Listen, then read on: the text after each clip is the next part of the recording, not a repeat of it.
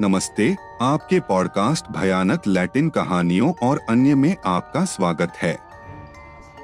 सुनने से पहले विवरण में चेतावनी सूचना पढ़ना याद रखें। रुकें और जारी रखें।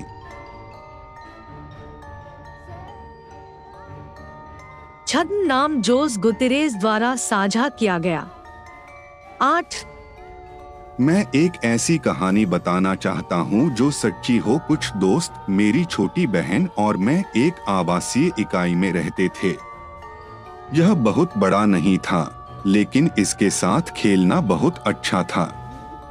एक रात हम बच्चों की बातों के बारे में बात करते हुए साथ चल रहे थे, क्योंकि उस समय मैं तेरह साल का था और मेरी बहन ग्यारह साल की थी।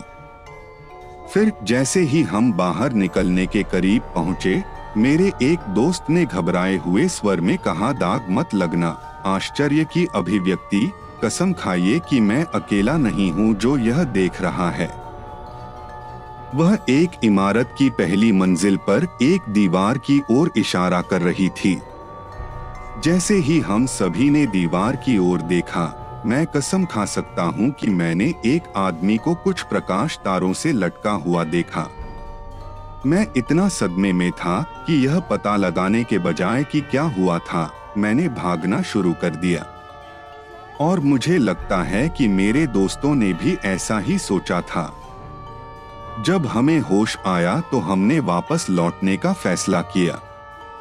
चूँकि रात काफ़ी हो चुकी थी और अगर किसी ने न चेताया तो लाश लटकी रहेगी और उसे वहीं छोड़ना अच्छा न होगा। लेकिन वांछित व्यक्ति को आश्चर्य हुआ कि वह अब वहाँ नहीं था। जैसा कि मैंने आपको बताया, यह कहानी 100 परसेंट सच्ची है। छद्म नाम मोनसे रिवेरा आठ आठ दशमलव चार द्वारा साझा किया गया। मैं कुछ साझा करना चाहता हूँ जो मेरी पहली नौकरी के दौरान मेरे साथ हुआ। मैंने मोडा टेलास नामक स्टोर में काम करना शुरू किया। सब कुछ सामान्य लग रहा था और पहले दिन उसने मुझे छत पर एक बुटीक दिखाया। इस स्थान पर फोमी, स्टायरोफोम और अन्य सामान्य सामग्रियाँ रखी जाती थी। एक दिन के बाद उन्होंने मुझे लगभग आठ बजे माल रखने के लिए भेजा और जब मैंने गोदाम का हिस्सा खोला तो मैं थोड़ा डर गया, क्योंकि वहाँ अंधेरा था और कोई रोशनी नहीं थी। मैं जितनी तेज़ी से हो सकता था सीढ़ियाँ चढ़ गया, क्योंकि उस जगह से बिल्ली के मूत्र की गंध भी आ रही थी। फिर मैंने वह दरवाज़ा खोला जहाँ माल रखा था और उसे वहाँ रख दिया जहाँ उसे होना चाहिए। जैसे ही मैंने ऐसा किया बहुत ठंड लगने लगी। मुझे भी माहौल बहुत भारी लगने लगा इसलिए मैंने चीज़ों को जाने देने का फैसला किया। जब वह सीढ़ियों से नीचे जाने लगा अधिक सटीक रूप से कहें तो जब वह बीच में पहुँचा, तो उन्होंने तहखाने से जुड़ी अलमारी के दरवाजे में लात मार दी। पहली बात जो मैंने सोचा वह यह थी कि वे मेरे साथ मज़ाक कर रहे थे। क्योंकि चूँकि मैं नई लड़की थी तो मुझे लगा कि वे मुझे डराना चाहते थे। मेरी प्रतिक्रिया तेज़ी से सीढ़ियों से नीचे जाने और अपने साथी को चिल्लाने की थी। मैंने देखा कि वह आप ही थे, रोजेलियो। अब आप देखेंगे। लेकिन जब मैंने अलमारी के दरवाजे से देखा तो वह पूरी तरह खाली थी। जब मैं दुकान में दाखिल हुआ तो मैंने उसे उसके काम के लिए डांटा, लेकिन मुझे आश्चर्य हुआ जब उसने मुझे बताया कि वह झाड़ू लगा रहा था। इस तथ्य के अलावा कि वह प्रबंधक के साथ था और अन्य सहयोगियों ने कहा कि वह ऊपर नहीं आया था कुछ समय बीत गया और उन्होंने मुझे और एक सहयोगी को गोदाम को व्यवस्थित करने के लिए भेजा। हमने बातों बातों में कुछ समय गवा दिया। वे हमेशा इधर उधर पड़े रहते थे। हमने सोचा कि अन्य कार्यकर्ता उन्हें पुनर्व्यवस्थित कर रहे थे ताकि वे हमारा ध्यान आकर्षित कर सके। लेकिन सब कुछ तब बदल गया जब मैनेजर ने हमें बताया कि यह एक बच्चा था जो सामान फेंक रहा था। उसने उसे ऊपर, नीचे, गोदामों में प्रवेश करते और बाहर निकलते और गलियारों में स्वतंत्र रूप से चलते हुए देखा। कुछ सप्ताह बाद उन्होंने मुझे रोजेलियो के साथ छत के गोदाम में माल छोड़ने के लिए भेजा। उसने दावा किया कि वहाँ कोई उसे देख रहा था और उसका विश्लेषण कर रहा था और इससे उसे बहुत डर लग रहा था। मैं उसके साथ गया और लगभग आठ बजे हम वाइनरी पहुँचे। जब तक वह था तब तक सब कुछ ठीक चल रहा था, लेकिन नहीं, ऐसा लग रहा था जैसे किसी चीज़ ने दरवाज़ा खटखटाया हो और हमने उसे खोलने की कितनी भी कोशिश की हो, हम नहीं खोल सके। यह काफ़ी भयावह था जिसे हम उस पल महसूस कर रहे थे। रोजेलियो ने जितना हो सके दरवाज़ा खोला और जब हम गोदाम के बाहर थे, पहले से ही सड़क पर थे तो उसने मुझे बताया कि काले कपड़े पहने एक महिला दुकान में दिखाई दी, जो दूसरी मंजिल के आसपास मंडरा रही थी। उसने कहा कि शायद वह वही थी जिसने हमें डराया था। या शायद वह हमें कुछ बताना चाहती थी। उन घटनाओं के बाद यह और भी बदसूरत हो गया। आखिर में मेरा इस्तीफा मांगना ही बेहतर था। छद्म नाम जूनियर रिवेरा आठ दशमलव दो द्वारा साझा किया गया। एक सुबह मैं लगभग साढ़े छह बजे उठा। मैं नाश्ता करना चाहता था, जबकि मेरे रिश्तेदार पूरी तरह उठ चुके थे। इसलिए मैंने अपने पेट में कुछ पाने के लिए अपने ऊपर कुछ अनाज डाल लिया। मैं अपने कमरे से नीचे गया और बर्तन, दूध और अपनी ज़रूरत की सभी चीज़ें लेने चला गया। जब मैंने खत्म किया तो मैं बिल्कुल अकेला था।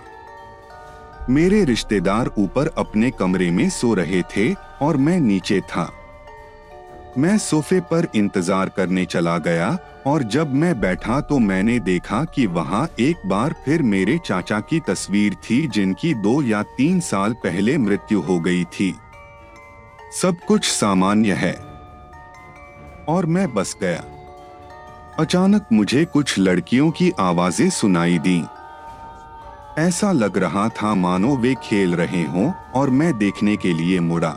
लेकिन वहाँ कुछ भी नहीं था और केवल मेरे चाचा की तस्वीर थी जिनका निधन हो गया था। मैं थोड़ा उत्तेजित हो गया। ज़्यादातर खेल रही लड़कियों की आवाज़ के कारण। आपको क्या लगता है यह क्या होगा? छद्म नाम बेका डे लियोन द्वारा साझा किया गया। तीन। मेरा नाम रेबेका है। और मैं क्वेरेटारो की एक नगर पालिका टोलिमन में रहती हूँ। और जो कहानी मैं आपको बताने जा रही हूँ, वह कई साल पहले मेरे परिवार में घटी थी। यह अन्य दिनों की तरह ही एक दिन था। मेरे परदादा भगवान उनकी आत्मा को शांति दे, लगभग हर दिन की तरह जलाओ लकड़ी काटने गए। घंटों बीत गए, रात हो गई और वह लौट आया। नगरवासियों को भय होने लगा, इसलिए वे इकट्ठे होकर उसे ढूँढने निकले। उन्होंने उसे ढूंढते हुए सारी रात बिता दी, परंतु वह नहीं मिला। लेकिन हाँ किसी चीज़ ने उसका ध्यान खींचा। वे देख सकते थे कि चंद्रमा के चारों ओर कई आग के गोले थे जो किसी चीज़ से खेलते हुए प्रतीत हो रहे थे। इस प्रकार उन्होंने पूरी रात और सुबह का कुछ भाग खोज में बिताया। लोग थक चुके थे, इसलिए उन्होंने अपने अपने घर जाने का फैसला किया। रास्ते में उन्हें मेरे परदादा का शव एक चट्टान पर मिला। हालाँकि वे कई बार उस जगह से गुजरे थे और कुछ देर के लिए उस पर आराम भी किया था। सबसे दिलचस्प बात यह है कि मेरे दादाजी का चेहरा पूरी तरह से खरोच गया था। मैं जानता हूँ कि यह कहानी हमें बहुत डराती है।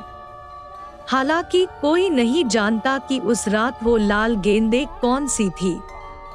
और उस शहर में चुड़ैलों के बारे में कई कहानियाँ हैं।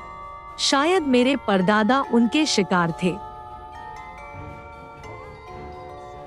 छद्म नाम इमैनुअल सोलिस द्वारा साझा किया गया एक तीन। मेरी दादी ने मुझे यह कहानी सुनाई थी और यह उनके और उनकी माँ के साथ घटित हुई थी। वह आठ साल की थी और मेरिडा युकाटन में पहाड़ों के बीच एक छोटे से घर में रहती थी। उनके पिता नियमित रूप से उनके साथ नहीं रहते थे, क्योंकि वह मक्के के खेत में काम कर रहे थे।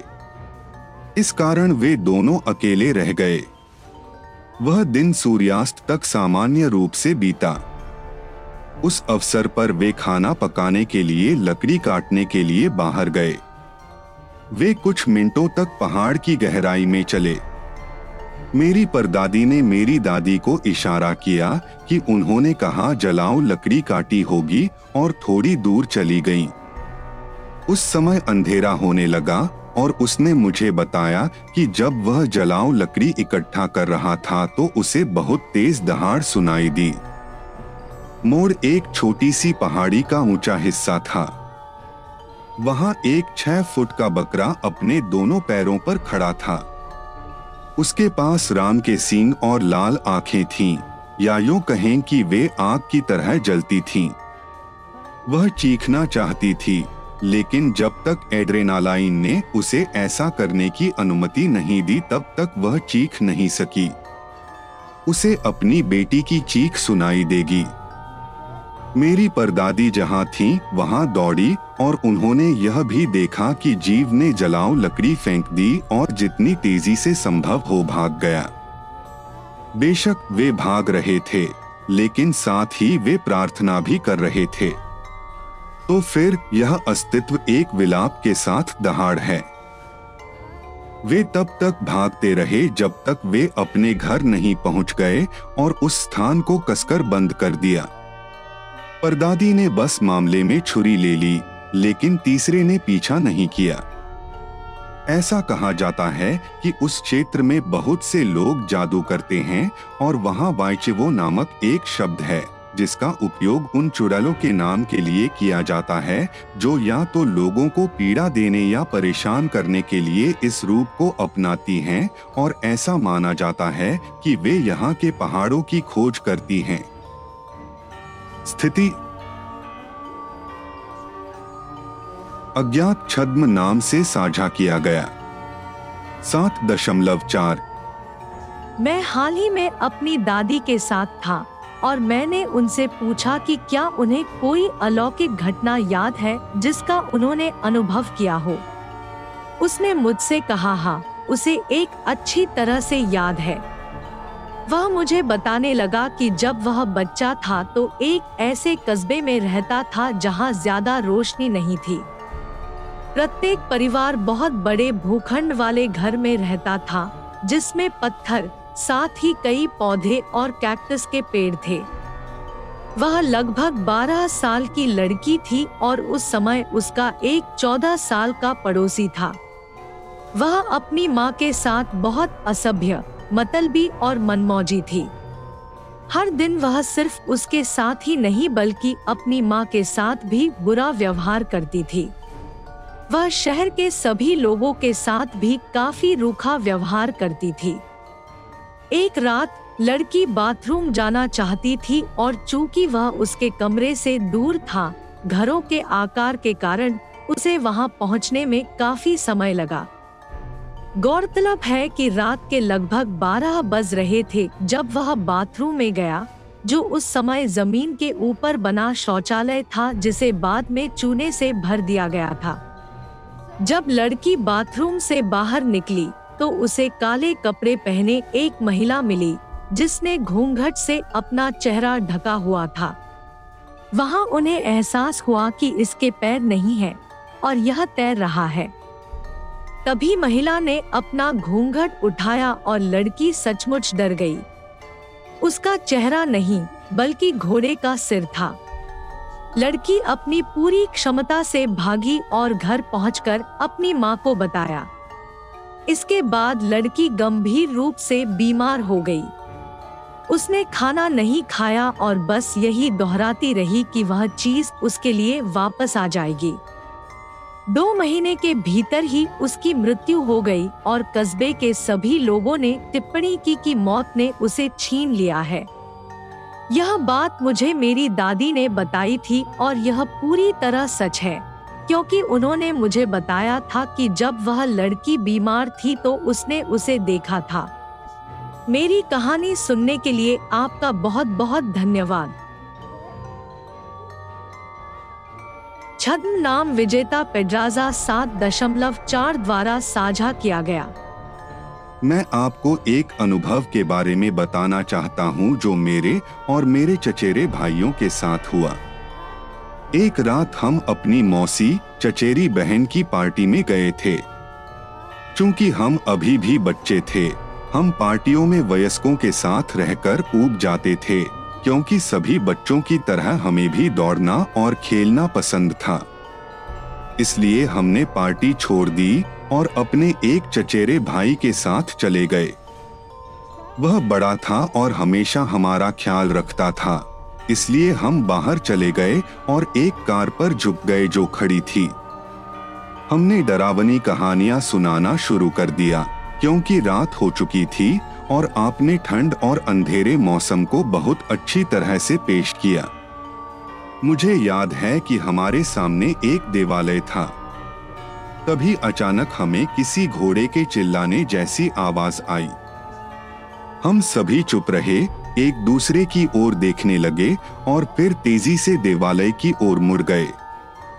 अचानक घोड़े की पच्चाप सुनाई देने लगी। पैंथियन को सलाखों से बंद कर दिया गया था, इसलिए इसका केवल एक हिस्सा ही देखा जा सकता था, लेकिन उस दरार के माध्यम से आप उस घोड़े के खुरों को स्पष्ट रूप से देख सकते थे। ये प्रकट हुए और गायब हो गए जैसे ही उसने इस दृश्य से पहले एक कदम बढ़ाया, सलाखें हिलने लगी। ऐसा लग रहा था मानो कोई उन्हें खींच रहा हो और उसी वक्त एक साया सामने आया और उसने सलाखों को ज़ोर से खींच लिया। ज़ाहिर है हम सब डर की तरफ़ भागे। छद्म नाम एलेक्सिस बार्सिलोनिस्टा आठ दशमलव चार द्वारा साझा किया गया। मैं मनाबी, इक्वाडोर से हूँ और मेरा नाम एलेक्सिस फ्लोर है और जो कहानी मैं साझा करने जा रहा हूँ वह जुआन नाम के एक दोस्त की है। उसका एक चचेरा भाई है जो नियमित रूप से आता है, जो एक अपार्टमेंट में रहता है। एक साल पहले उसने मुझे बताया कि एक महीने पहले एक रात एक कमरे में कुछ बियर पीने के दौरान, जुआन ने बेडरूम में एक महिला की उपस्थिति देखी। पहले तो उसने कुछ नहीं कहा, लेकिन सनसनी बनी रही और अचानक उसे किसी चीज़ की आकृति दिखाई दी जो एक महिला की तरह लग रही थी। उसने अपने चचेरे भाई से पूछा, वे एल चिवो किसे कहते हैं? उन्होंने उसे महसूस किया और देखा। उसके चचेरे भाई ने हाँ में उत्तर दिया, जुआन का कहना है कि बकरी डर से डरकर पीली पड़ गई थी। फिर उसने उससे विषय के बारे में और पूछा, बकरी उसे बताती है कि कुछ समय से उसने अपार्टमेंट में अपनी उपस्थिति महसूस की है कि वह अक्सर तीन बैठकों के बाद भी जाग जाता है। वे उसकी चादरें भी छीन लेते हैं। और कभी कभी वह फर्श पर जाग जाता है। यह कहा जाना चाहिए कि वह शादीशुदा है और उसकी एक बेटी है और उसकी पत्नी भी कहती है कि क्या शानदार चोटें हैं। उसने रात को उसी क्षण उसे यह सब बता दिया। लेकिन सबसे आश्चर्यजनक बात कुछ क्षण बाद आई, जब लड़के ने जुआन को अपने अनुभवों के बारे में बताना समाप्त कर दिया। यह उपस्थिति बकरी को कमरे में फिर से महसूस हुई। उसने शिकायत की कि उसका शरीर जल रहा है। फिर उसने अपनी शर्ट उठाई और जुआन अपनी आँखों के सामने देख सका कि खरोचे कैसे बनने लगी। इससे वह घबरा गया, लेकिन उसने अपने चचेरे भाई को सांत्वना देने की कोशिश की, क्योंकि वह पहले से ही डरा हुआ था। उस डर से रो रहा था जो पहले उस पर हावी हो गया था, लेकिन इस बार यह बहुत अलग था। वे घाव उसी क्षण उसके शरीर पर बन रहे थे। जुआन लगभग आधे घंटे के लिए चला गया, क्योंकि वह अब उस स्थान पर नहीं रह सकता था। और मेरे मित्र के अनुसार, बकरी उन चीज़ों का अनुभव करती रहती है। व्यक्तिगत रूप से, मैं उस पर विश्वास करता हूँ। वह काफ़ी गंभीर व्यक्ति है। उन्होंने हमेशा कहा था कि वह अलौकिक में विश्वास नहीं करते हैं, लेकिन उस रात के बाद से उन्हें नहीं पता कि क्या सोचे। छद्म नाम रोनल मोरालेस द्वारा साझा किया गया। पाँच। यह यहाँ इक्वाडोर में ए पोरवेनिर नामक एक छोटे से शहर में हुआ। शाम के छह बजकर पैतीस मिनट बजे थे। और घास के मैदान में कई बच्चे खेल रहे थे। सभी लोग बहुत खुशी से खेले। इससे पता चलता है कि अदालत के एक हिस्से में अच्छी रोशनी थी, लेकिन नीचे बहुत अंधेरा था। ठीक सामने जंगल की सीमा वाले हिस्से में। इसलिए कोई भी बच्चा उस क्षेत्र के ज़्यादा नज़दीक नहीं गया। हालाँकि आप उस अंधेरे हिस्से में बच्चों के खेलने का शोर सुन सकते थे। जब तक रात हमारे पास नहीं पहुँची, कई घंटे बीत गए। एक खास अंधेरी रात। एक क्षण से दूसरे क्षण तक उस अप्रकाशित भाग से मदद मांगते हुए एक बच्चे की चीख सुनाई देने लगी। अधिकांश बच्चे मदद के लिए आगे आए। लेकिन जैसे जैसे वे अंधेरे में आगे बढ़े रहस्यमय आवाज़ तेज़ी से कर्कश होती गई, जब तक कि मध्य क्षेत्र तक पहुँचने पर एक गहरी आवाज़ सुनाई नहीं दी। ये काफ़ी गहरा और अप्रिय था। उन्होंने बस इतना कहा कि उसका पीछा करो। ठीक उसी समय पूरे शहर में ब्लैकआउट हो गया और आवाज़ लगभग पूरे सेक्टर में सुनाई दी। बच्चे डरकर भाग गए और बाकी लोग रोने लगे। करीब तीन मिनट बाद लाइट आ गई।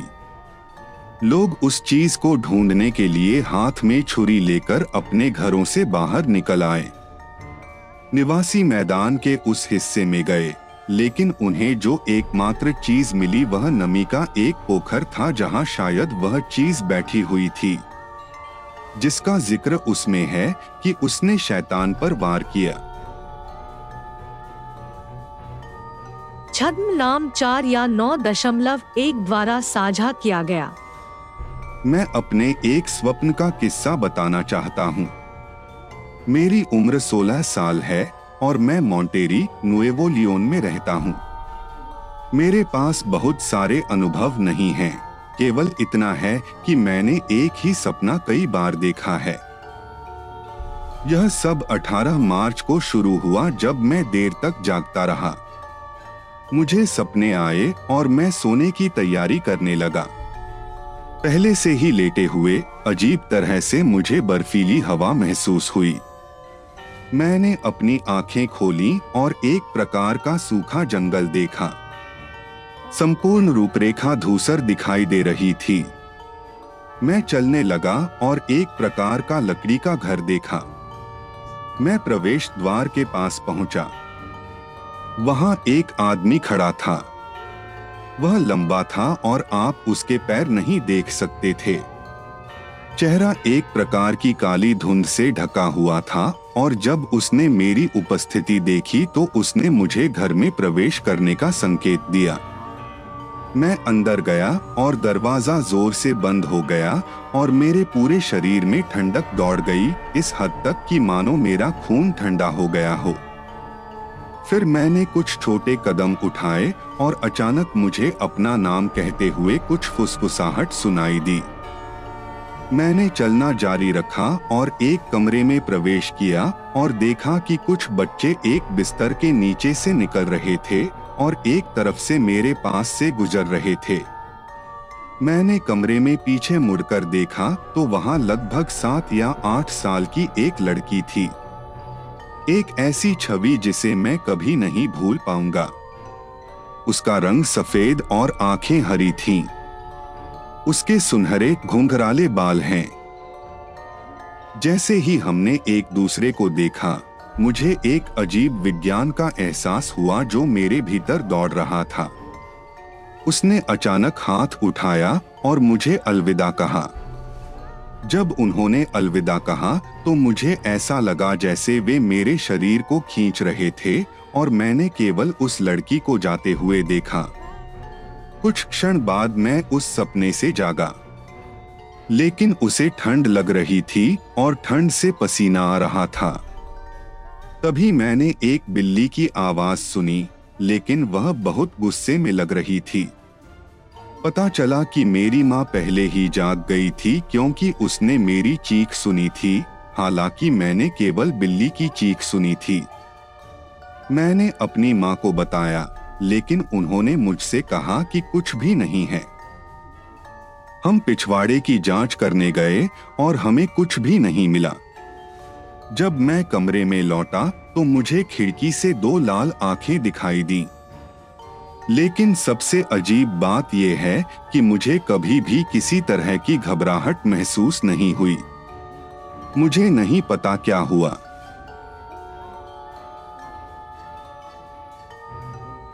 हमारे सोशल नेटवर्क पर हमें फॉलो करें, जहाँ आप अपनी राय दे सकते हैं। यदि आप उन्हें साझा करना चाहते हैं तो विवरण में आपको अपनी कहानियाँ भेजने के लिए ईमेल मिलेंगे। मैं आपकी प्राथमिकता की सराहना करता हूँ। हम अगले एपिसोड में आपकी राय सुनेंगे। भयानक लैटिन कहानियाँ और भी बहुत कुछ।